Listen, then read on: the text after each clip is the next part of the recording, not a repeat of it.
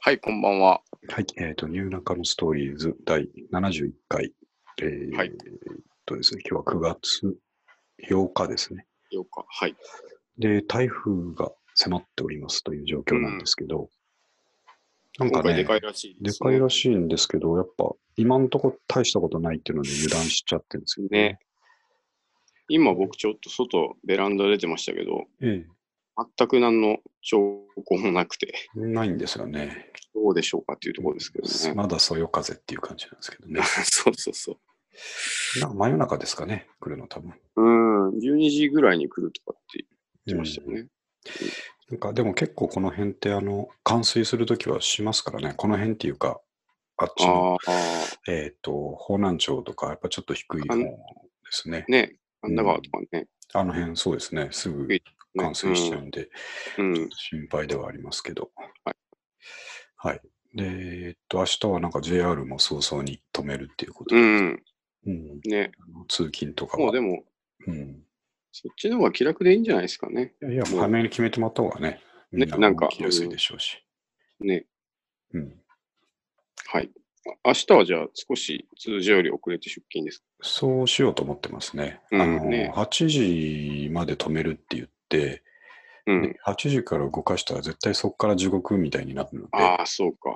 そうなんですよ。なん確かでにちょっとさらに余裕を見てうん、うん。出勤しようかなと思ってますしなるほど。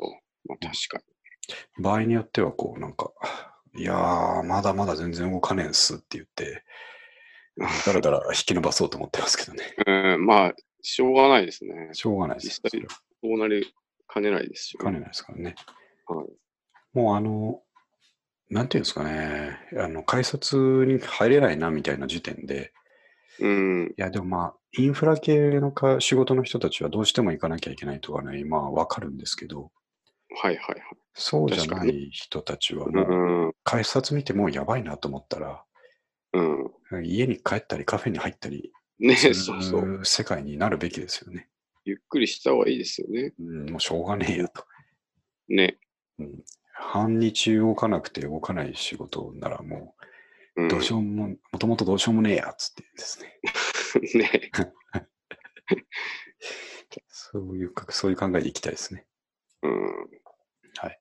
あいきなりす、いきなり脱線していいですかあのどうぞどうぞ。それで、今日ですね、あの、ええこの間、あの、なんだっけ、京浜、あ、んあ、ケーキ。なんはか脱線し、京急か、脱線したじゃないですか。いはいはい。で、あの、復旧したと。うんでそれがなんか夜中ぐらいだあったあらしいーです。、はいはい。で、こう、みんながこう、称賛するうんコメントをツイッターに寄せてて、うんうん。よく頑張った、ありがとう、みたいはいはい。な。で、こう、ただ、ある人が意を唱えていてですね、うん。あの、普段こう、ツイッターって、なんでこう、残業ばっかりするんだ、日本は、みたいうん。はいはい。な。なんか、深夜の、こう、うん。今の話じゃないですけど、こうはい深夜にそんな頑張ってやらなくてもいいんじゃないかって、うん。風潮がある中、こう、はいはい。復旧した、なんか夜中にもかかわらず、うん。素晴らしいみたいなことをこうみんながなる言っほていどて、ね。うん。これちょっと確かにそうだなと思ったんですよね。なるほどね。僕もなんか、できればこう残業とかない世界がいいなと思ってるんですけど、うん。やっぱでも、こう、用を徹してうん。ややって治るってことは、やっぱ素晴らしいなって思ってしまうし。そうですしね。やっ悩んでしまいました。うん、確かに、どっちとも言えんもんがありますね。まさにイ ンフラ系じゃないですか、電車だそうとそうそう、まさにそのインフラ系ですけど。えーだから、頑張って直さないといけんっていうのもある一方、うんよくわかりますね。もう一個なんか同じような話が、あの、うん東京駅の新幹線の掃除する人たちがすごいっていう話あるじゃないですか。ああね、のあれななんか7分間ですごいスピードでおばちゃんたちがね。完了するってやつうも、んうんうん。外人外国のメディアとかもすごいあれをあの、うんに7分間の奇跡とか言って称えてるのがそれもまさに今、三上君が言ってたような理由であー与えるのはいかがなものかっていう話確がこの間なんか記事載ってて、ああ、うん、あの実際はあの人たちの仕事環境って結構大変だぞと、なるほどね。うん、うん本来では、そあうれそなんうでそすかね、そういうのを称賛せずに、う。うん、まあ、すやったことは素晴らしいけど、そうそうそう労。働者の環境はどうなんだろうかどうなんだ常ろうっにていうね。投げかけていくべきなのかもしれないですね。そうですね。なんか、あの、世界的にそういう風潮になってて、日本もそういう風潮になってきてるっていうのは、うんうんあいいこう世代交代の気もしますけどね。まあそうですね。うん。いつか、まあね、いきなりちょいいそうそうですね。社会問題に切り込みました社よ。会に切り込んでき て、はい、ちょ切り込んだらちょっと、なんていうか、疲れるんで、あの、ホルモン焼きそばの話でもしようと思うんですけどはやっぱその、あのーちょっとさっきもちらっと言いましたけど、あの、はいあまりに前回ちょっと衝撃だったので、 うんう僕ん、めちゃめちゃ笑ってしまったんですよ ね。笑ってましたね。ホルモンに。 なんか、詳いしいっていうか、あと、その思想、ちゃんと考えがあることに驚いたっていう、うん、あとね、大腸のこと、てっちゃんっていうのに、そうそうとえー、かポ知らップメなかイキったンでグすだよったってね。話ありましたもんね。そう、それで、そうか、俺は三上君からしてみると、というか、その一般の人からしてみると、そのホルモンのレベルがすごい違うんだなと思ってですね、 そのホルモンのレベルが。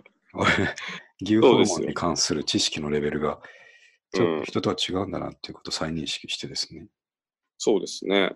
じゃあもう僕は語らないでどうするかっていうところがん。ありますんで、当たっといた方がいいですね、ホルモン。そう、ちょっと、あの、鉄は熱いうちに、そしてホルモンも焼きたてのうちにちょっと語っとこうと思いますけども。おすあの、いい ですね。いぶし銀の。いぶし銀 AM ラジオ的な、の。ねえ、なんか、ホルモンも熱いうちに。そうですね。はい。食えということで、あの、うんまあ、前回、ホルモン焼きそばの作り方をですね、三上君に丁寧にしかも、あの、うんマイバスケットで500円ぐらいでできるホルモン焼きそばの作り方っていうのを三上君に丁寧に伝えたら、はい、はい。すぐ、ね、1日後ぐらいに実践してくれてですうね、ん。まあ、本当、まあホルモン冥利に尽きるというかですね、あれだけスピーディーに行動に移してもらえると、僕もあの教えてよかったなと思うんですけど、もう、本当に、うん翌日、翌々日ぐらいですかね。もうこう僕が言った通りのレシピで作ってくれてましたそうなんです。で、ちょっと僕、反省があるのが、うん、やっぱそのもう、何回か言われた野菜をあ多あ、めそうでにすね。ね、うんその辺をちょっと若干舐めてかかってですね。まあでもそれはお好みなんですけど、かなりあのホルモンのパック濃いんで、野菜をいっぱい入れとかないとちょっと味が濃くなりすぎるっていうのもあってですね、うん。まあ、おすすめしてたんですけど、そねうそうそう。うんあと、なんていうんですか。はい野菜やっぱ火通すとちちっちゃくなるので、そうそうそう、そうなんですよか。なり野菜方面をちょっとうん、忠告を無視したばっかり に、寂しい結果になってしまった。物足りない感じになったと思うんで、そうそうやっぱ先人の、うん、ね、話は聞くべきだなそうそうそう積み重ねてきた、研究を積み重ねてきた結果を喋ってるわけなんで、まあちょっとね、まずは一番近道のはずなんですよね。そうそうですね。基本から入ってほしいとこですけど、でもまあ、美味しかったでしょ。あ美味しかったですね。うんなんか、思ったよりうん、癖がなくて、そうなんですよ。ね。あなれんかだけ味噌につけられてると、いわゆるそうんのホルモンの臭みっていうのもなくなってしまっているので、ね、そうそう。で、食感も美味しいですかね、コリコリしてて。そうなんでコすリコリとかクニクニしてて。うん。よ。まあ、それが分かってくれただけでも十分ですけどね。満足し満ました足かですね。満足した。僕も満足しましたけど、あの、すぐやっぱりまた作りたくなるでしょ、あれ。簡単すぎて。ね、なんか簡単だしね。うん、すぐ作ったっていう。そう、それをすぐ作ったのを見て、俺もまたすぐ作ったっていう話 で。昨日作ったんですけどね。昨日作っ昨日作ったんです。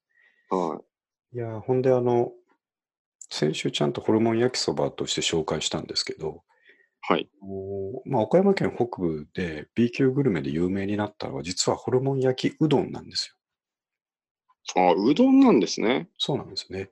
おー僕があのバイトしてた焼肉屋さんでも、あのまはあ、いどっちかというとメインはホルモン焼きうどんの方で、その、えーえーと合流として焼きそばもできるよっていう感じだったんですけど、あ、そうなんですね。そうなんですけど、僕は当時からどっちかっていうと焼きそばの方が好きだったんで、ああ。ホルモン入れるにしてもそばの方がなんかこう辛みがですねいい感じになるんでなるほどな。俺はそばだなと思ってたんで今もずっと焼きそばの方をしてるんでうすけど、ん。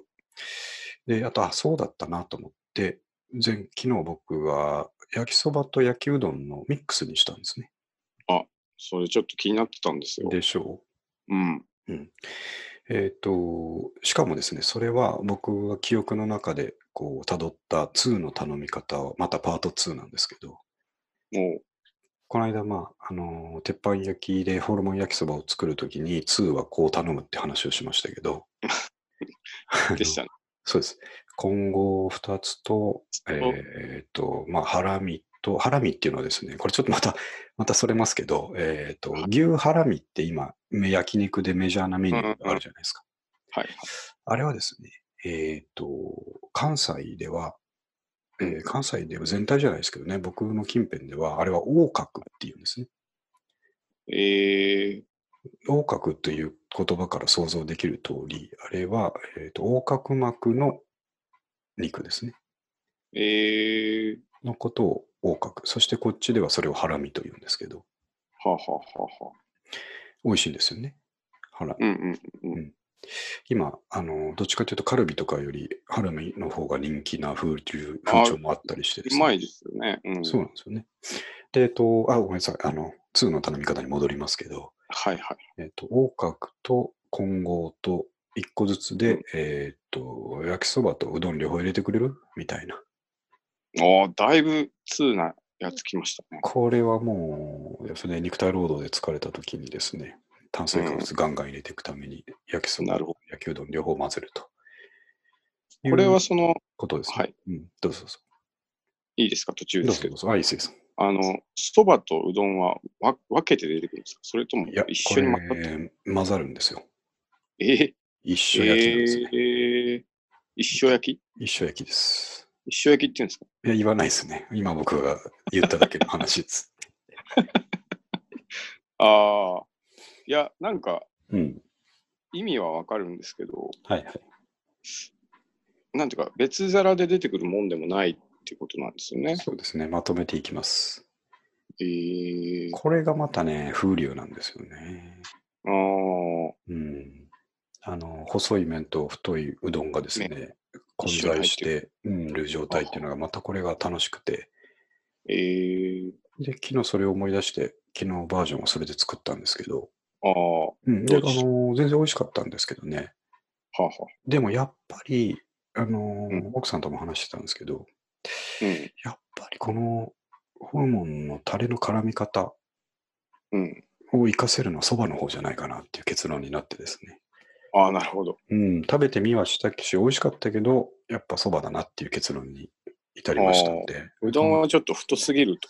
太いのと、あとなんかですね、タレの辛みが足らんというかですね、あのーしあー染み込み感がちょっと足りないんですよね。やっぱ太さの問題で。まあ、そう、そういうことだ。うん、あのえー、うどんの味がしっかり生きてるというかですね、ああ、なるほ絡んだ後も。ど。はあはあ、そうじゃなくて、僕はちょっとホルモンにこう染まってほしいわけなん で、そこがちょっと物足りないんでビしょう、ね。ジュアル系みたいな言い方。そうそうですね。 ホルモンに含まれてそう、まあ、あれ、あまあ、あれですよね。えービジュアル系の歌によく出てくる歌詞の話ですよね。まあでも、うんせっかくあの味がついてるのでね、そうなんですあよ、ねの。味を堪能したいっていう生かしていきたいですよね。ね、わかりますよね。そう。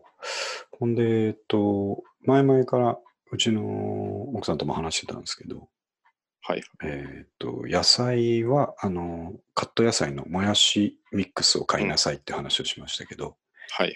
今までこう、家族、まあまあ、あれ、ホルモン食べられるの大人だけなんで、うん。えっと、子供には別で焼きそば、普通にソース焼きそば作ってあげて、えっとあ大ー人はホルモン入れてホルモン焼きそば作るっていう感じで今僕らやってるんですけど、はいそうするとまあ2人分作るわけなんですけど、うん。 2人分であのカット野菜2つぐらい入れるとはいっていうのを今までやってたんですけど、はい。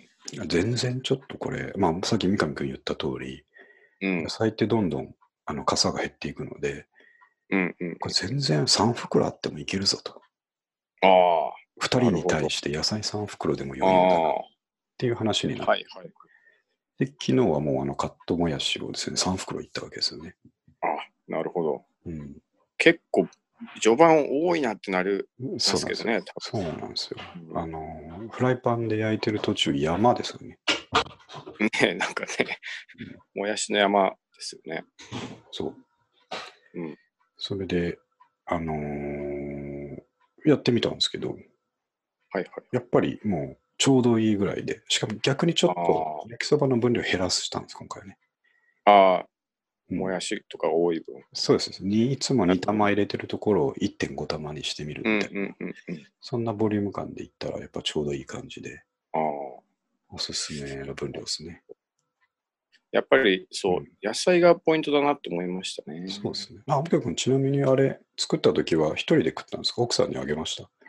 あ、うちの妻も食べましたよ。どうでしたそこの評判が僕は気になってるんですけど。あ、でも美味しいって言ってましたね。なるほど。まあ、あと、なんていうんですかね。はい。僕が作る料理って割と、あの、男の料理になりがちなので、はいはいはい。なんていうんですかね。こう、まあ、あれだと味がもううん決まってるから、はい 安心できたんじゃないですか、 ね。はい。ぶれないですからね。 めちゃめちゃなことにならないっていう。味、味にぶれがないっていうのもいいところでそす。うそうそそう。なんで、えっと、三上君も大成功だったんで、またう、うんちょくちょく作ってほしいんですけども、う。はいはい。ここで今日のトピックに移りまして、えーとおじゃあ、この間話して三上君がね、えらい感動してくれた、そのホルモンの部位に関する知識を、もうついにここもえー勉強していきましょうっていう、おさらいし。ておきましょうん。う。で、まずその定義としてですね、はい。ホルモンっていうのは内臓のことなので、うん。えーと、要は牛でいう赤身肉ですね、カルビとかロースとか、うん。ああいうところ以外の内臓部分のことをホルモンと総称します。うん。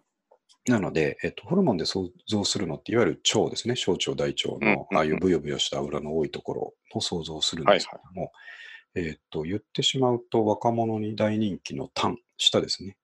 うん。あれもホルモンです。に入ると。ですね、分け方的には。うん。なので、えっと、タン、まあ、これ今ちょっと、ね、送った、えーページ見てもらってるかと思うんですけど、はい。 V の最初にはタンが出てきていて、うん。えーっと、まあ、上タンとかね、状いろ態。いろありますけどね。はいはい。うんあと、つらみっていう、頬つらみの顔のあたりですね。うんこの辺つも、らみ、顔のつらっていう意味。そうですね。うん大体そういう形で話をされますよね。で、まあ、この辺も、牛角とかではなかなかお目にかかれませんけども、ちょっとこうう、ん専門っぽいところに行くと出てきますね、つらみっていうのはね。おーで、次、はい首から心臓にかけての部位なんですけど、えーとうん僕はこのネクタイっていう故障は知らなかったですね。食道っていうのは聞いたことあるんです食けど、堂。う。そうんネクタイなんかこう食道部分ですね全部、なんていうんですかね。結う構ん、こってりした命名 ですそうですね。。ちょっとなんか大阪っぽい命名を大して阪まっす。ぽいって いう。なんか、あとは何でしょうね。あのやっぱ韓国発祥の部分も多いと思うので、あハングルっぽい呼び方もあるんだろうなあ、ああ、と。そういうことなのか。次とかはちょっと多分ハングルっぽいですよね。なああ、喉この、つ、うん、うウルるテ、て。うウルテん。これは聞いたことないし、食べたことないですうね。ん。喉骨って書いてあります。うん、喉骨。次、あ、これも僕知らなかったですね。肺のことを腹前というんですね。うん。うん、僕はもう全く分かんないです ね。わかんないです今のところ。まあ、今のところなんで す。いや、次は大丈夫でしょう。えっ、と、心臓。心。いやー、心臓知らないです知からないなあらはい。えっ、と、いわゆる焼き鳥でいうとこのハツですね。うんうんうんハートのことですよ、ハツは。うん。みたいですね。こっちだと心になるんですね。心っていう呼び方は僕は知らなかったですね。心臓かハツ、あの牛の場合ハツですねのハツって呼びあます、ねうん。なんかでこ心うそも、うん、あ、どうぞどうぞ。そもそもこう、うんなんていうんですか、このはいはい。ホルモンっていう言葉自体が、うんうんなんかホールモンみたいな意味。そう。なんかなんでしねょ、ういろんな発症があるって言われてますけども、その、本当は捨ててた部分だったっていう意味での、うん。はいホルモンからホルモンになってっていう話がはいはい。あります、それ説だ、説なんですかあれそれも説みたいですね。あの確定版ではないらしいですけあ、ど。ないんだ。えー、あ、そうなんだ。はい、じゃあ、この故障も別に正式名称がどれって決まってるわけでも決まなっいんてですないかですね。地域で全然違いますし、うーあのん。やっぱり韓国の発祥のとこ行くとまた全然違ったりするんだと思うのはあはで、あはあなるただ、ほど三上君、心臓はむちゃくちゃうまいですよ。いや、俺食った、そもそもその、この間も言った通り、はい。ホルモンあんま食う文化がないので、ああ、なるほど。 心臓もクソもやっぱ長いです。あの、食べてるよ。レバーはメジャーじゃないですか。はいはい牛レバー。まあもちろん内臓なんで、ホルモンの一つですけれども、はい。はいはあの、レバーを想像すると心臓って全然違うんですよ。い。レえバーってちょっと嫌いな人も多いでしょあー、のなんかね、食匂い感が、匂いもそうですし、食感もそうですしね。あのちょっとうん焼きすぎるとパサパサになっちゃうあの食あ感あね、なんか、うんあの嫌いな人も多いと思うんですけど、心臓はですね、あのそんなことなくて、あのえーどっちかというと赤身肉に近いような食感を保ち、保っている臓器ですね。あ、そうなんですうね。んまあ、やっぱあの日々強靭に動いてる部分なんで、ああ、そういう食べ応えがあるんでしょうね。なるほど、なるほうん、癖がなく低カロリーでって書いてあります。ど。えー、食感は鳥の砂肝に似ている。確かにそうですね。歯ごたえとかそういう感じ。ちょっとシャクシャクしてる。そうですね。うん、えー、で次のいや、コリ知らない。コリコリコリ大動脈と大動脈っていうのは僕も知らないですね。大動脈。うん、毛血カに食感って書いてあ血管そのものを食べるわけですよね。る。ね、すごいな。ですうん、まあ牛ですからね。おうんそうなんかどっかのページに書いてあったんですけど、はいはい。牛は、えっ、と、鳴き声と足跡以外全部食べれるって書いてあり ます。なんか言いそうなことです ね。そうそうそうなんそかう。全部食える。そうえらしいです、ー、あの。ちょっと脱線しますけど、尻尾とかもですね、あの、あテールスープと言ってスープにしますよね。ああ、確かにね。これ一番最後に出てきてましたって。ああ、そっかそっか。見てなかったですね。テールってやつですね。さあ、三上君、お待ちかねの胃の部分が来てまいりあまあした。、来ましたね。この辺はでもちゃんと覚えとかないと、ちょっとホルモン屋で苦労するので、はい。しっかりいきたいとこ思いのます。まず、第一って言ってる。そうそうそう。えっと牛には4つ胃がありますと。うん。あの、半数してるんですよね。あの、1個ずつ通しながら。はいはい。食べた草をですね、1個の胃で栄養を吸い取り、そして次の胃でももうちょっと吸い取りみたいなえことをやってーるので、それぞれ働きが違う胃が4つあるんですけども、はいはい。その第1番目の胃のことをミノと言います。うん。ミノはですね、あの全く脂っこくなくて、えうーん。いわゆるちょっと白身のコリコリ食感というえー、印象ですね。あのじホルモンの中でも、えー味が上品な部類に入りますし、なるほど。子供というよりは大人が黒男好みの、えーホルモンと言えると思います。これ辺は食べたことあると思うんですよね。あると思いますよ、ミノはね。ただ、ちょっとどんな味だったか思い出 せない。ミノはあのさっぱりしているので、コリコリ。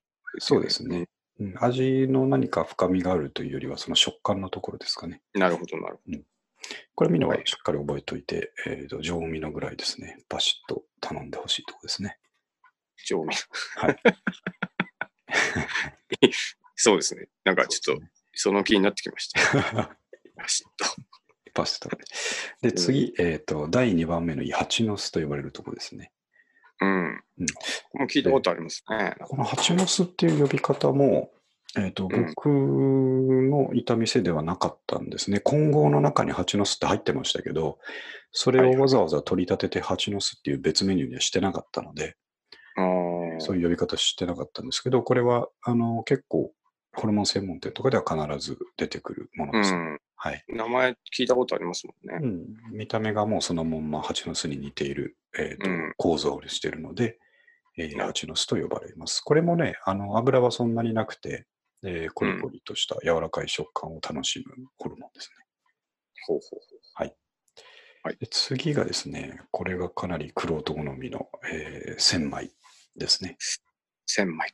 うんえー第3番目の胃ですけども、うん。これちょっと説明先に見ますと、多くのひだがあることから名付けられたっていうことで、なるほどあ。のー見た目ちょっとですね、グロいんですよ。うん千枚は。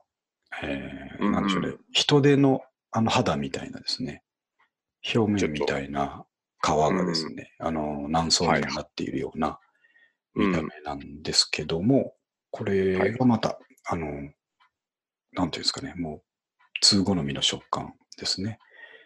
コリコリしてる。そうです。それがミルフィーユのように重なる、えーこのひだですね。の食感を楽しみながらいただきたいホルモンです。えうーんえ、でもか、固めないイメージじゃないあこれはちょっと硬いですね。なのああで、焼くときもそんなに焼きすぎずに食べないとですね、あーすぐ焦げちゃうんですよ。あの、ひだのああ端っこそうの。油も多い。そうですね。あ、えっと、油はほとんどないですね。千枚あないですなえいですね。ーあのー、千枚刺しって食べたことありますいや、僕、ないと思うな。ないかな。これはやっぱり2が大好きな千枚の刺身がありまして、え、生で食うんですかそうです、生ですね。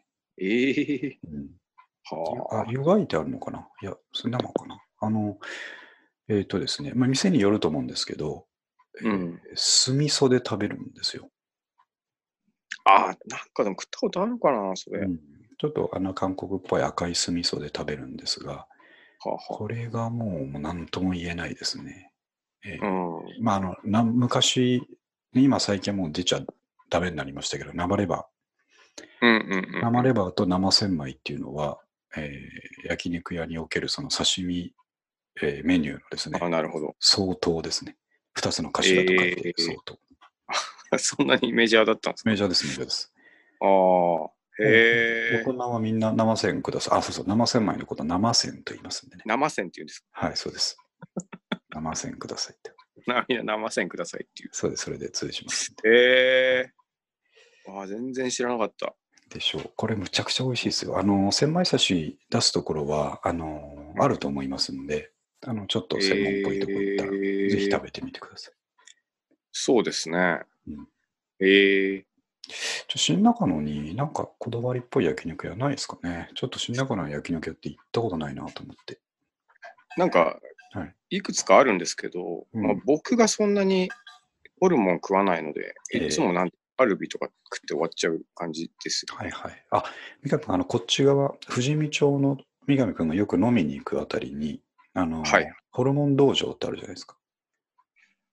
ありましたっけあるんですよ。あのーなんか変なスナックのビルあるでしょ富士見町富士の見町の方に。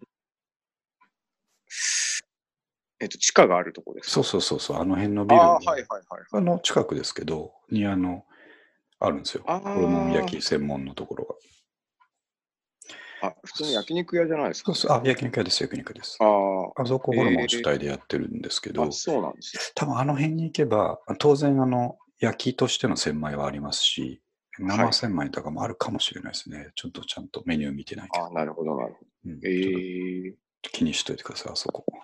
なるほど。で、えっと、次は僕知らないな、赤線。第4番目の家は赤線これらしいですね。関東ではギアラと呼ばれるあって感、じギアラのことか。ギアラですね。はい、はい、はい。なんか、ギアラってのは聞いたことありますね。ですね。今は、あの、牛角でさえギアラっていうのは別メニューで出しますからね。ああ、そうなんですねメジャー、大メジャーですねなる。僕ちょっことれち先な週み、に、あ先週からちょっと牛角レベルでもとか、牛角でさえとか、ちょっと牛角を下に見るような言い方してますけど、あのそんなことないんですよ。ちょっとあの、 いや、いや、いこいこんじでゃないですか、こエクれにスキュー関して。ズを入れときたいんですけど、あの、ええ 一般的悪意はな焼肉屋さんっていう意味で、まずちょっと牛角レベルっていう表現をしてますね。楽まあまあ、そこまで嫌な感じに受けてる人はい ないと思う。考えすぎましたよ。まあでも、前回は一瞬ちょっとあまりに、あの、はいはいなんていうんですか、うん、あの、エキサイトしすぎて。混合がないのとかはいはいに怒って、あの、はいそう いう攻撃的な、おいおい、ち言いょまっすと待てよみたいな言いことはしてましたからね、ちょっとね。いや、もう本当、それは感動的でした。そうですね。 そういうことで、ちょっとギアラですね。ギアラは、うんうん確かに美味しいですね。これはちょっと油はええしっかりある感じの。うん。うん他の胃袋と違い、ぬめりがあると書いてありますけど。これ、ちなみに、マキト氏は全部食べたことあるんですか当たありり前。あ、えっと、ギアラも含めありますね。えー、それはもう慣れ親しんだものとして。親しんでますね、かなり。そうなんだな。で、ちなみに蜂の巣とか千枚っていうのは、はい。えっと、混合に入ってきますからね。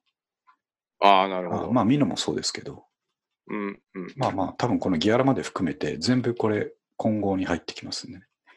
もうなんか一匹分ね入れちゃうみたいな。そうそう、そんな感じですね。うん、これ、部位によって取れる量違うわけでしょああ、違いますね。いや僕はあのどれね、千枚千枚は、うん。あのーまあ、千枚そのものですね。あのーって、むちゃくちゃ、あの、グロいんですよ。ああ、もう最初の段階が。宇宙生物みたいなものなんですけど。ああ、で、まあ、本当に千枚はないですけども、そのたくさんひだがあることから千枚って名付けられてるんですけど、ああ、なるほど、なるほど。これ、あの、下処理が大事で、よーく洗っえーて、ぬめりとか臭みを取っとかないと、ああ、本当にいわゆるちょっと臭いんですね。なるほど、なるほど。なんで僕、その高校生の時にバイトしてる時に、うん。あの、まあ、3年ぐらいやった夏休みぐらいの時にですね、はい。まあ、真面目な働きぶりも評価されてですね、おうちょっと内田君、千枚洗ってみるかと。あ、これ大役だと。大変、むちゃくちゃ大役なんですよ、これ。千枚洗うの大変だけど、ちょっとやってみるって言われて、あちあ、ょっとやってみたいっす、つって。ええやるんですけど、その一枚一枚ひだをこう折りたたんでですね、折りたたむというか開いてですね、ああ。で、もう水、さらし水で流しながら、手でうんうんうんこう、ぬめりを取っていくんですね。ええで、それがちょっと、多分冬の寒い時期だったので、なるほど。むちゃくちゃ過酷な仕事だったんですけど、水で洗うから。水で洗うっていうね。 そのぐらいのでも処理をしとかないとですね、美味しくいただけないっていうものなんですけど、そうなんええですよ本格的なお店の方はですね、それぐらいの苦労を毎日して千枚を出してますんで、なるほど、なるほど。うんぜひそういう背景もですね、うん、考えながら見ていただきたい。確かに臓臓器ですからね。よくそ考うえるとそうなんですよ。どうしても臭みがね、残るんであと、すね、よ。うん、なんか、こう、衛生面もね、多分、そう腸なんですよね。とかだと、そうそうそうよそく洗わないとね。う。銀とかの話がありますからね。ね。そう。えーさあ、三上君が腸と今おっしゃいましたが、次からお待ちかねの腸が始まります ね。なんか番組運び、この間がうまくなってる。それは、それはホルモンの話になっちゃったからかもしれないです。あそうですか。あの、 まあ得意分野ですね。ああ、なるほど。フィールドまあそれはだっていう感じですね。はい。そうですね。い胃が胃終とわきり。たら次は腸腸ですね。うん。ここで三上君がこの間、あのーですね、最近一番の驚きであったコテッちゃんの話です、ね。ああ、でも確かに書いてあるな、これ。そうなんですよ。じゃん。うん、まずですね、えっ、と、これ3つ書いてありますけど、一番下のてっちゃんっていうところから見ていただきたいんですけど、はいはいはい。てっちゃん、かっこ、大腸、盲腸、大腸盲腸ですね。もうああ、油のない島腸のことを言うって書いてありますけど、一般的にそうそう、ちゃんと呼ばれちゃる。んと呼ばれる部位、大腸のことうですね。ーん。古くからホルモンの代名詞として人気があると。うん。本当だ。。ねあー、これの油が少なくて、えっ、うと、ん上質な部分のことを一個上の上てっちゃん、上ホルモンって言うんですね。うん。うんトロホルモン、島町とも呼ばれる。あ、これはこの間、はいはい。焼きそばに入れたやつです入ね。れたやじゃあつ、島腸ですね。おー、ついにこれ、うん、これだったのか。ここに踏み込んだわけですよね、三上君はね。見込みましたね。上ホルモンというのは、書いてある通りですね、油と食感のバランスが非常に良くて、ああ、油が多すぎてもちょっときついんですけども、このてっちゃんの部分っていうのは程よいんですね。えあ見ー、た目もね、ちょっと神々しいですね。大腸。神々しいんですかそうですね。ええ芸術作品のように見えるホルモンなんですけども、そんなに 綺麗綺麗ですね。これはまあ普通に焼肉屋に置いてありますんで、うんえーとうんホルモンを食べるとなったら、もちろん、あの、小腸を含め混合のものがあればですね、今、この間ちょっと、この間から混合混合って言ってるんですけど、 あの、これも、言ってますね。言ってるんですけど、これはちょっとその僕の、あのはいホームグラウンドの言い方であって、あえっと別の場所、こっちの方ではミックスって呼ぶこともあるので、あ、ああなるほまあ、ど単純に英語にしただけですけ意ど味、ですもんね。一な緒でるすほど。ミックスホルモンとかホルモンミックスって書いてあるものは混合のことですんで、なるほど、なえるっほど。と安心して注文してください。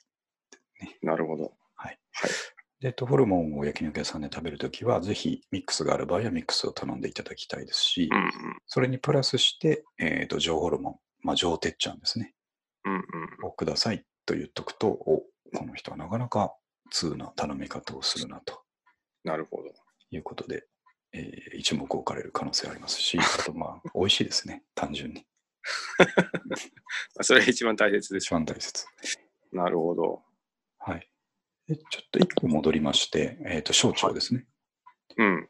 でえっと、コテッチャン小腸と書いてありますが、えー消化器系の中では一番量の多い部分、もつ鍋などでおなじみの部位ですね。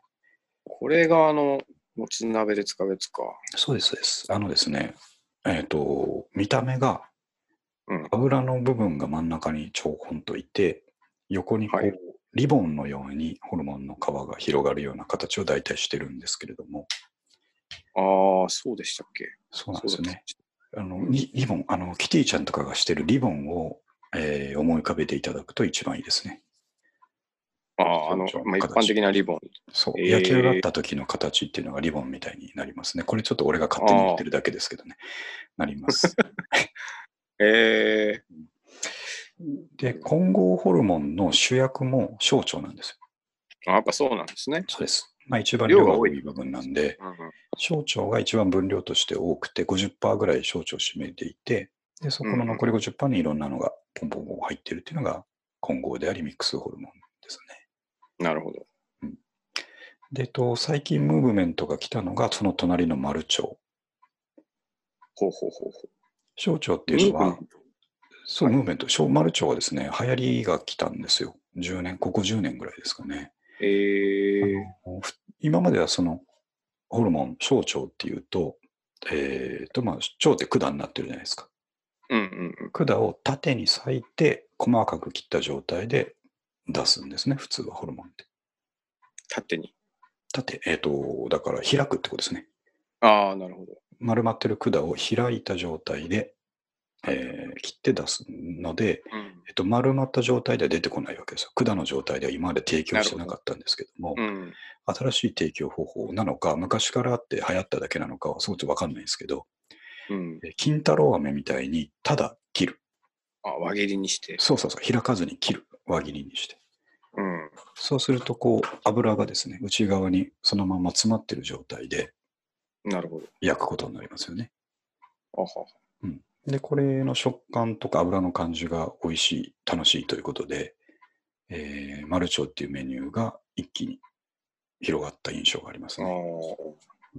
もうなんか長く見てると、流行りとかもわわかるんですね。やってきますね。僕ぐらいに なると、 もう全然知らなかった、何が流行ってるマルチョウは流行りがありましたね。か。 そう、知らなかった。ただえ、え油が異常に多いので、ああちょっとですね、若者はいいかもしれないですけど、僕ぐらいになってくるときつくなってきますね。うーん。っていうのが普通の小腸とかのその開いた形だと焼肉屋に行った場合にその網とかの下に油どんどん落ちていってくれるわけですよね。はいはい。なんであのホルモンって油多いっていう印象があるんですけどうんうん実際食べる時には油の部分ってだいぶしぼんじゃってる状態うでん。なるほどな。食べるんですけども、うん。マルチョウってそれがね維持されるんですよ。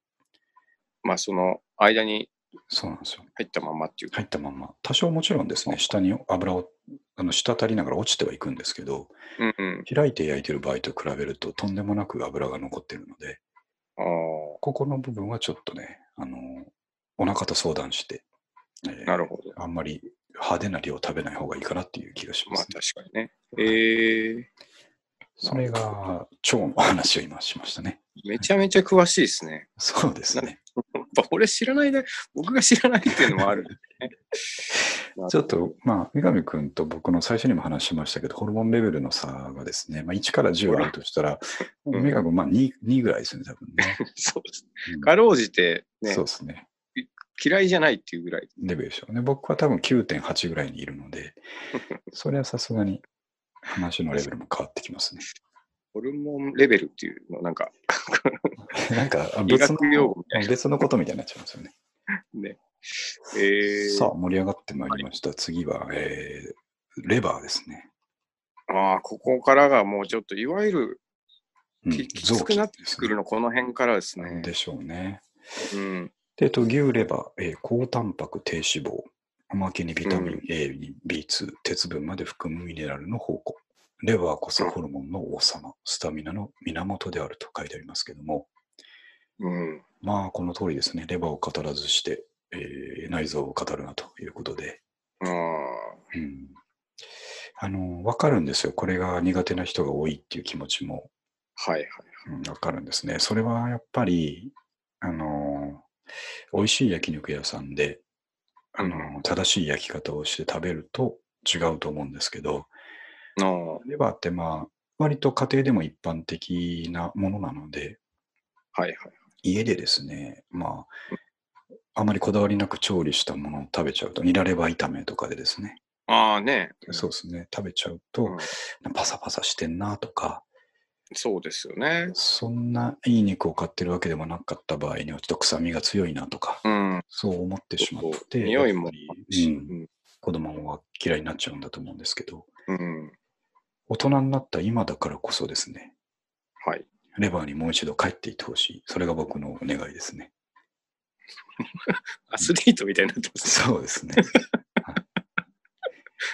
帰ってほしい。帰っていってほしい。で、あー生まあ残念ながら生レバーは、あの、いろんな、ここね、十何年のあ間で問題がありまして、うん。えー出されなくなってしまいましたけれども、うん。まあ、それはしょうがないですね。あのー死んだら焼肉食べられないわけなんで、まあまあ確かにね。そう、あのそこはちゃんと守るべきだと思うんですけど、うん。まあ、その焼きレバーも非常に美味しいですので、ああ。まあ、あの、好みあると思いますけど、やっぱり一番のコツはあまり焼きすぎないことだと思いますね。レバーを。うん、ですね。うん。そうなんかパサパサなイメージありますし、そうですよね。匂いとうん、あとなんか味もちょっと鉄っぽいっていうか、まあ、そうですね。うん。まさに鉄です。鉄分ですからね。まあね、なんかうん。子供の頃あの、そう、まさにエバニラ炒めとかが、うん。なんか給食とかで出た気がするんですよね。うんうん、あんま美味しくないな、みたいな。そうなんですよね。そういうとこからみんなちょっと嫌いが始まっちゃってると思うので、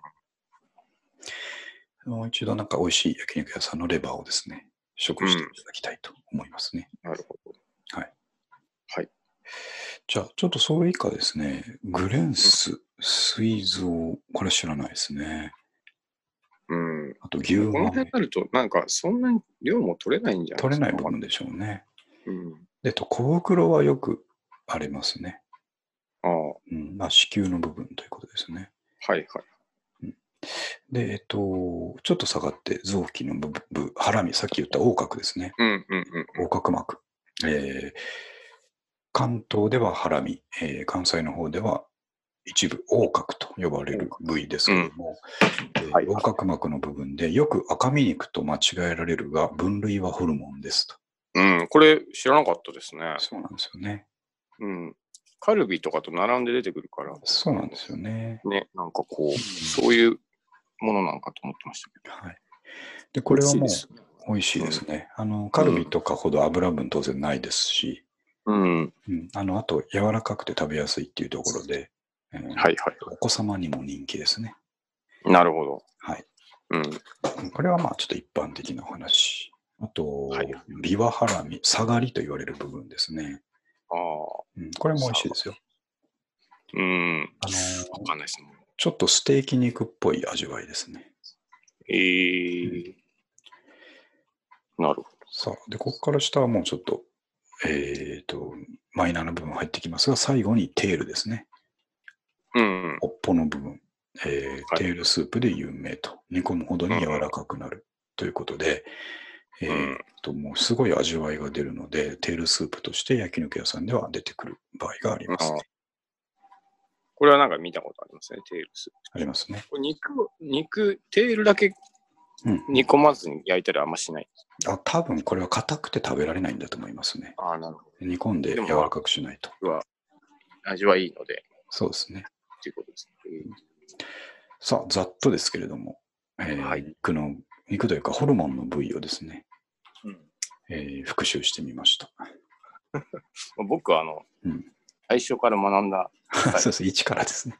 入門したっていう。そうですねあ、でも、ちこょうっざっと、と分かって、うん。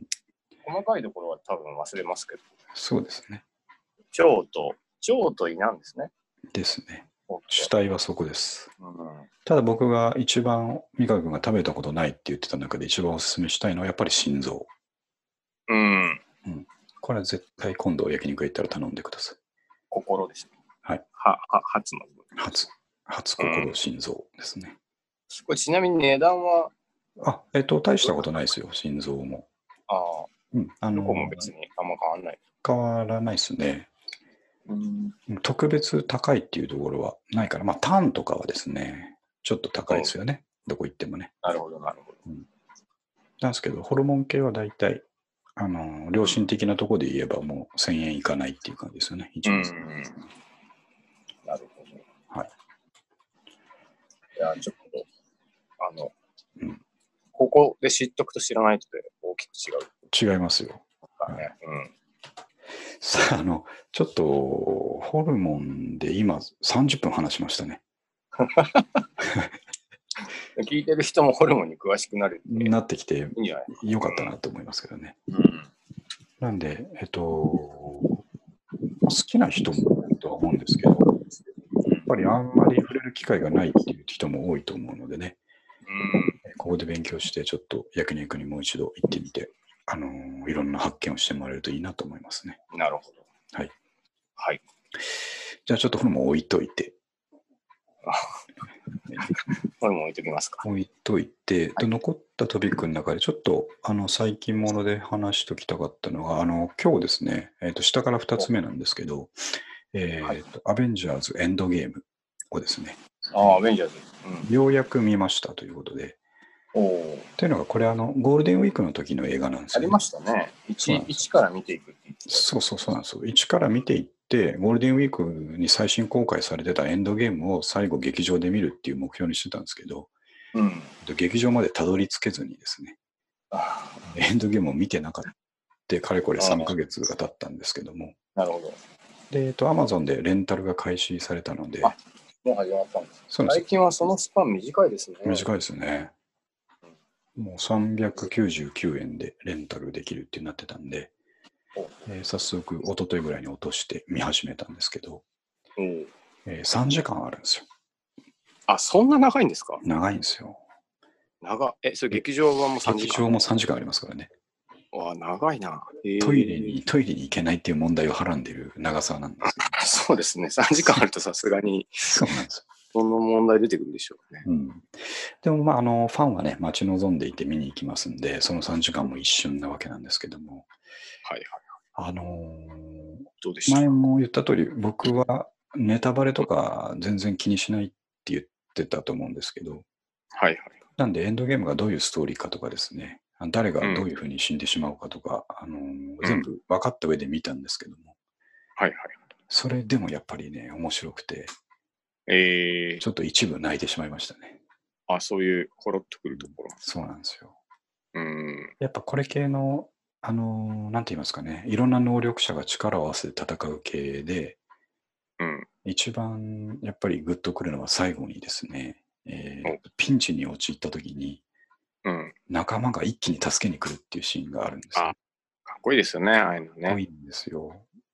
うん。で、今回もうね、3ヶ月も経っちゃってるんで、ストーリーちょっと話すとですね、あのはい最後、まあ、主人公主、主要な主人公たちが、あのラスボスと戦うんですけれども、うん。えーまあ、むちゃくちゃ強いので、相手が、なるほど。えーガンガンにやられてですね、うん。えー、ともうダメかと思ったところに、うんさらに追い打ちをかけるように、あのうん今まではそのラスボス一人対こちらの、あのなんていうんですかね、主要メンバー3人で戦ってたんですけども、ああ。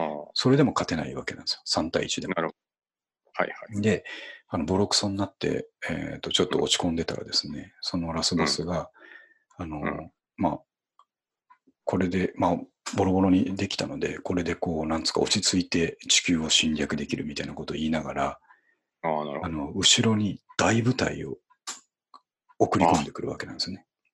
絶望的じゃないですか。絶むちゃくちゃ絶望するんですよ、そこで。僕も、うん僕すげえ絶望したんですよ、その時。私も僕も一緒になって絶望して。 感情移入してますから、そうなんですよ。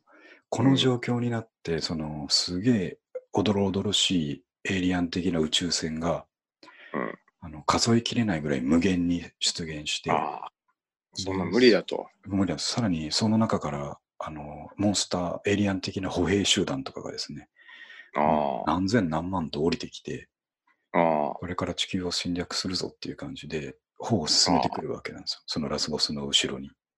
まずいですね、それはもう。まずいんですよ。で、これでもうやばい、これもうやばいって、僕もどうすんだこれと思ってて、ドキドキ見てたんです けど。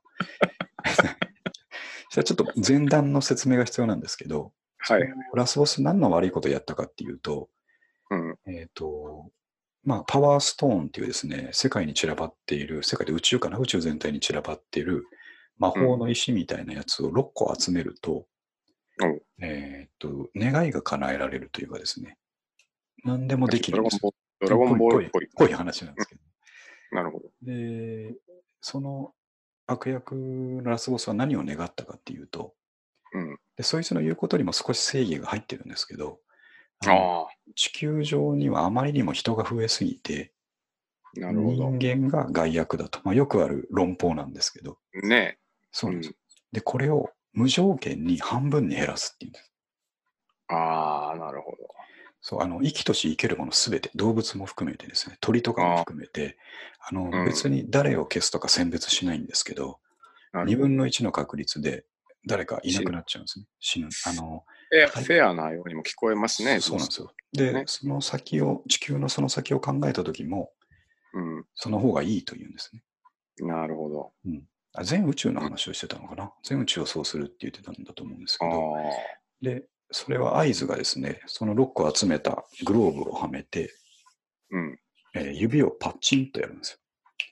ああ、なるほど。ちょっとやった瞬間に、えーとその2分の1が灰になって消え始めるんですね。ああ、なるほど。で、物語はそれをやられちゃった後から始まるんですね。あ、半分に減っちゃったとこから始まっそた。うなんですよ。前作で、前作でそれを止めようとしたのに止められなくて、あらららラ。スボスにパッチンやられて、世界中が、の人々が半分になるところで終わるんですね。ああ、なるほど。うんええあす。そうなんですよ。なんで今回がエンドゲームっていうタイトルで、最後のなもう一回こう復習をするっていうところなんですけど、あーで、まあこういろいろ過去に戻ったりとかいういろんな SF 的なことをやって、えーっと、もう一度6個集めてですね、ほうほうほ今度はこっちが、えーっと、パッチンして、うん消えた人たちを蘇らせるっていうことをやろうとするんですね。う。なるほど。で、えっと、そのさっきのボコボコにされる直前に、そのパッチンはできてたんですよ。できてた。できてたんで、あの、世界中で半分にされた人が復活し始めてた時なに、るほど。時に、ボコあのボラコスにボ。スにボコボコにされて、うんうん別に復活したって俺たちこんだけ軍勢いるからやれるからなっていうことで、なるほどもう。一回地球を一から潰すって言って襲ってきたんですけど、でその絶望的な時に、うん。まあ、要はそのヒーローたちも半分死んでるわけなんですよなるほど。世界中に散らばっているヒーローたちも半分死んでたんですけど、えっと言っちゃうスパイダーマンとかも死んでたんですね。あ、スパイダーマンも死んでた。そう、スパイダーマンでさえ死んでたんですけど、あ彼らは蘇ってって、あのその戦場に向かってる途中だったんですね。あ、なるほど。パッチンした後そうそだっうそう。たからってそうなってると。そうなんですよ。うん。はいで、もうぜダメだ、絶望だっていう時に、はい。あの俺たちに任せろ的な感じで、あ、次々帰ってくるんですよ。死んでたヒーローたちがなるほど。最高にかっこいい形で帰ってき始めるんですね。ああ、それはちょっといいですね。そうなんですよ。で、そのうんむちゃくちゃな軍勢をやっつけられるぐらいの軍勢を連れて、うん。バックに現れるんですね。おそのー時にね、僕は泣きま した。正直に言いますけど、泣きました。いや、でも、ぼなんかこう、今話聞いてても、ちょっと目頭が熱く熱なくなってりくるでしょ。ますね。うん。そうなんですよ。あの、はいまあ、僕はもう、知識ないんで、だいだいドラもゴンボールかなんかでそうですね。 よ追くあ体る。験してたんですよね。そうですね。クでリーもンが、やっぱり最新の SFX ですね。VFX でそういうシーンを表現してくれるんで、うんむちゃくちゃ胸が熱い状態なんですけど。なるでほど、その死んでたスパイダーマンっていうのは、あの、うん生き残って戦ってた方のリーダーのアイアンマンとですね、あーあの、もう親子なぐらい強い絆で結ばれてたんですね。えだから、あの、残ってたアイアンマン的にはですね、あのうん息子を殺されたぐらいの勢いで、ー、なるほど。その辛くて、なんとか復活させるっていう状態でですね、うんそれでうんうんスパイダーマンが生き返って帰ってくるとき、ああ、は帰ってきてアイアンマンを助けるっていうシーンがあるんですけど、いはい。そこでまた泣き、そこでまた泣きましたね、僕はね。そうですね。そなるほど。う。うんよかったよかったっていうあ。ーよかったっつってうん。なんですけど、なそれであのなんとか敵をですね、あのうんやっつけるって押し返すんですけど、うまあ、んそこでちょっとここで控えますけど、大きな犠牲を一つ伴って押し返すんですね、うん。うんまあそれでまた泣くんですけども。 泣くっていうとこあそうですね。る。なるほど。あの、まあ、とりあえず泣いてました。アベンジャー ズの時に。はい、いい映画でした、本当に。いや、いいですね。でもそうう、んやっぱあれなんですか、そのはい、仲間の中では、はいはい。なんて、ちょっとこう、うんへ減らず口のやつとかい て、そういうのないですかその、あ完璧にありますよ。もうそんなんばっかりあです。る、ね、なんかね、そうそちょうっそうとこいつとはうまくやれないとか言ってるけどあ、りますよ。はい。最後は協力するみたいそなうね。まさにね、その最後に残って戦ってる3人がそういう関係性なんですよ。ああ、なるほキャプテンアメリカっていうですね、むちゃくちゃ真面目な優等生タイプのヒーローがいて、ど。はいはい。でアイアンマンはどっちかっていうと科学者ですからね。あのあそうなんですね。あそうれはそう科学者で、あの、ヒップな考えの持ち主ですからね。ああちょっと合わないんですよ。まじクソ真面目なやつと、あのちょっとふざけた感じに見える本当の天才っていう2人があ、でなるすほね、ど。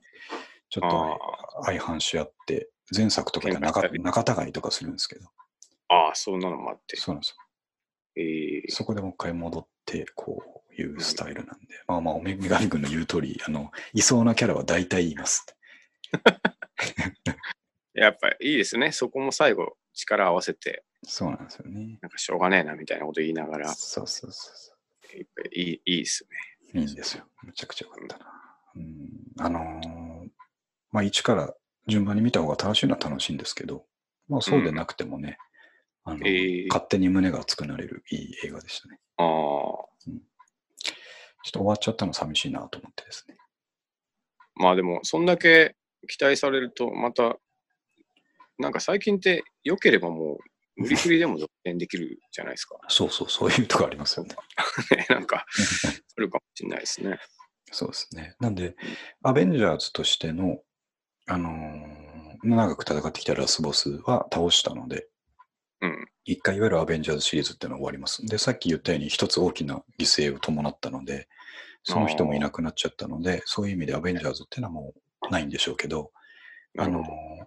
ー全部つながってるんですよ。スパイダーマンもキャプテンアメリカっていう別のシリーズで、スピンオフじゃないんですけど、個々のヒーローが主役の映画がいっぱいあって、うんそれが集まってきてるのがアベンジャーズなんですけど、うん。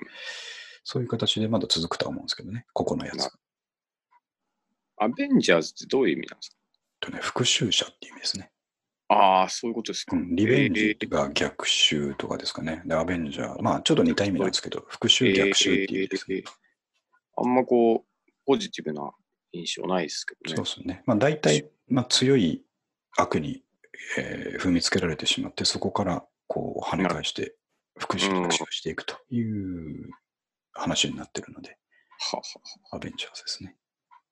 僕は何にも知らないんで、えめっちゃしまたこう、ホルモンっぽい初歩的なえ質問になるんですけど、 どうです例えばあれ、スパイダーマンってあれなんであんな形なんでしょう形ですかあのですね。形っていうか。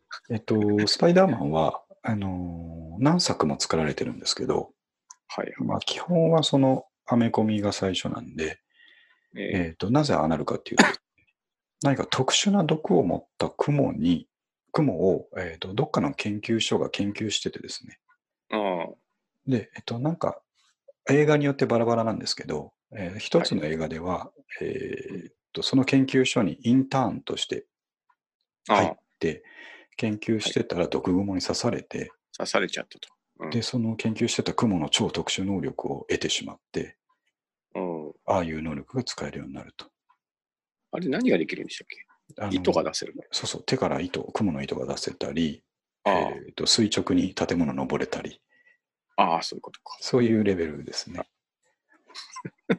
そういうレベルですね。レベルなんですけど、そのアベンジャーズシリーズでは、そういうレベルから、その科学者のアイアンマン、トニー・スタークがですね、はあ、はあはあ、大富豪なんですけどね、え大ー、富豪のトニー・スタークが、えー、といろんなヒーローのスーツを、あの天才だから作るんですよね。えー、だから、スパイダーマンにも、むちゃくちゃハイテクが搭載されたスパイダースーツをプレゼントするんですよね。な何ができるんですか もう今度はですね、あの AI が搭載されてるの で、あそうなんですそうなんですよ。AI がね、大体やってくれるようになるんですよ。あ、そうなんですか。そうそう思ったのと違う。違うやつ違うやつねえーあの、まあ、あの、なんていうか、身体能力は飛躍的にアップするんですけど、はいはい。あとそれにプラスして、あの、あなんとかモードで作動しますとか言ってなる、そのなんとかモードが戦いの方のモードとかを選べるんですけど、あ、えあの、ー、なるほど。秒殺モードとかあってですね、あ、そんなのもあるんですか。秒殺モードにしとくと体が勝手に秒殺で動いてくれて、あの敵をえどんどんや秒りつけ殺てしていくみたいな。ー、えうん、でも、すごいかっこいいんですよね。それがまたー、ああ、いいですよね。なんか、いいですよ。そういう。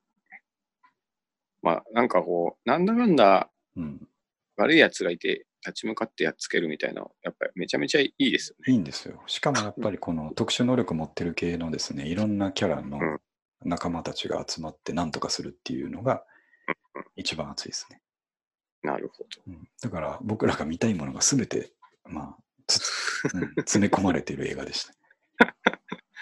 まあ、多分みんな見たいんじゃないですか、やっぱああいうのって。いや、そうなんですよ。何人気の理由はそこですよね。ね。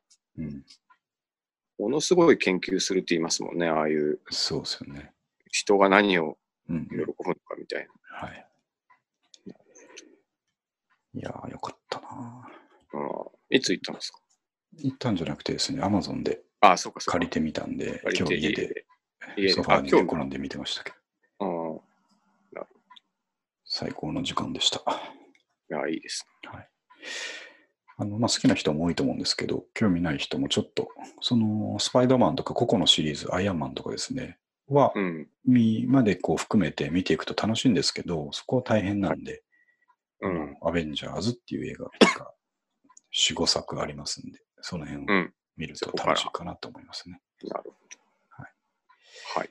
さて、1時間経ちましたね。 今日はちょっとまた。 最近早いですね。最近というか、前からい。早いですけ早いですけど、ど。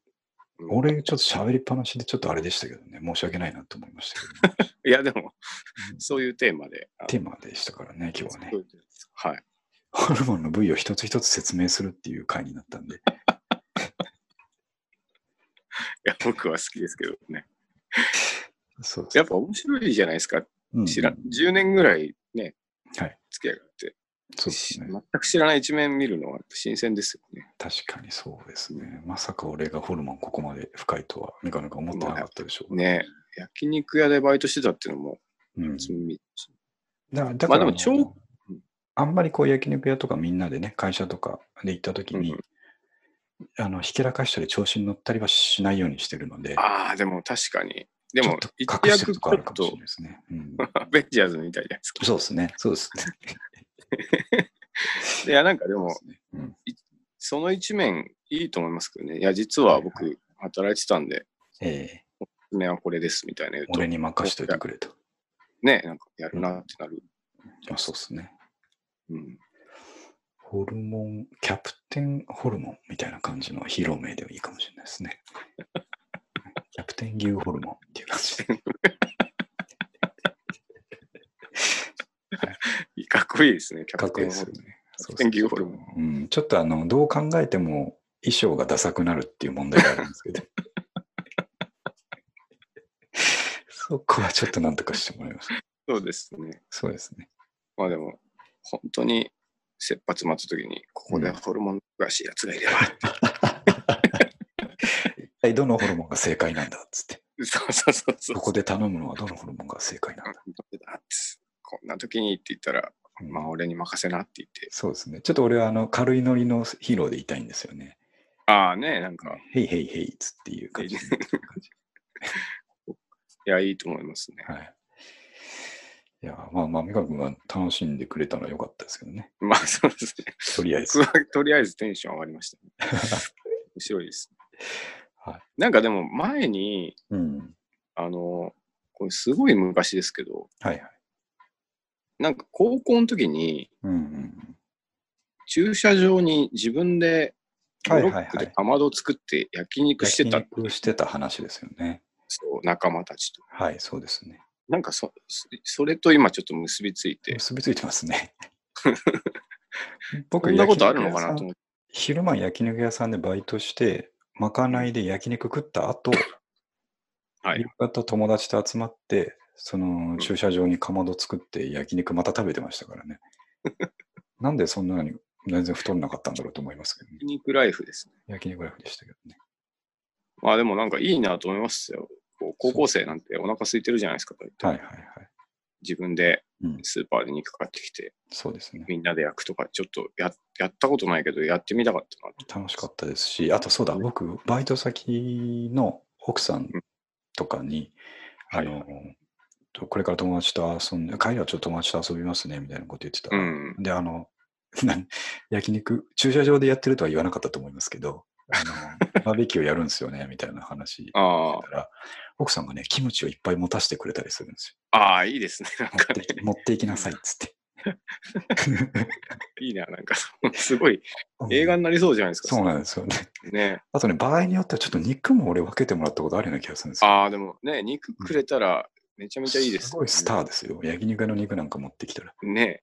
うん。いや何人ぐらいでやそっれてたんですかそれえっと、10人ぐらい集まってたと思うあ、そんなに集まって、うん夜な夜なやってたんですか、みんな、まあ前話したことありますけど、スーパーで自分が食べたい肉をパックで買うんですよね。うん、うんで、それをパックで手に持ったまま焼いて食べるっていうね。自分の分を焼くんです。そうそうそうですそうです。まあ、ちょっと友達交換したりとかうん、交換したりしながマジで聞いたことない文化だ。 ら。まあでもそこにしかなかったと思いますけどね、文化的に。いやーでも、それ知ってたら俺もやりたかったなと思いますけうどんね。、最高に平和な時間でしたよね。ねえ、なんか音楽もかけたりね。うん、したいですね。してもあといいで炭す炭焼く腕がどんどん上がってきたり ですね。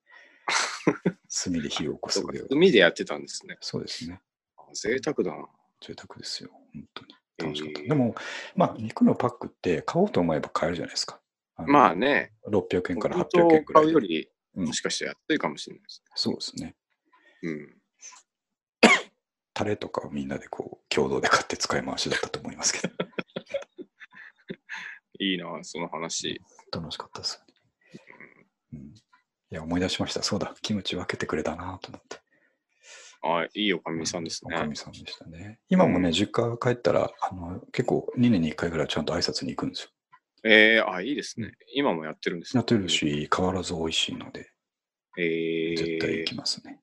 やー、嬉しいんじゃないですか。うん。あの時いやーそうそうそう。あ子だ供っまでて連れて帰ってきますから。ねえ。うんうん。わあ、それはいい話だな。いい話ですね、これ。なんか、そう。えー、そういうことでした。はい。じゃあ、えっと、まだまだね、話そうと思えばいくらでもあるんですけど、ちょっと1時間超えたんで、このぐらいにしておいてです。はい。えっと、71回、えっと、無事終わりました。であ、 9月の2回ぐらいですね、やっといて、そうですね。ちょっ帳と尻を合わせようと思ってなるべく早めにやっていきたいです。そうですね。来週、再来週と世間は3連休ですんで、ああ、まあまあ、どっか行くまあえっと、それは今んとこないですね。うんまあ、どっか一日は行きたいですけどね。ああ、ミカ君、最近は出張とかないですか一応まだ予定ないですね。あ、でも今月中は一回入る予定です。じゃあ、まあ、また会えば、また、そうですね。連休のとこでおは願い。いしたいと思ってます。はい。では、えっと、終わりますんで。はい。 はい。また、あの、焼きそば作ったら教えてください。そうですね。はいわかりました。はい。そういうことで。はい。じゃあ、ありがとうございました。はい。ありがとうございました。はい。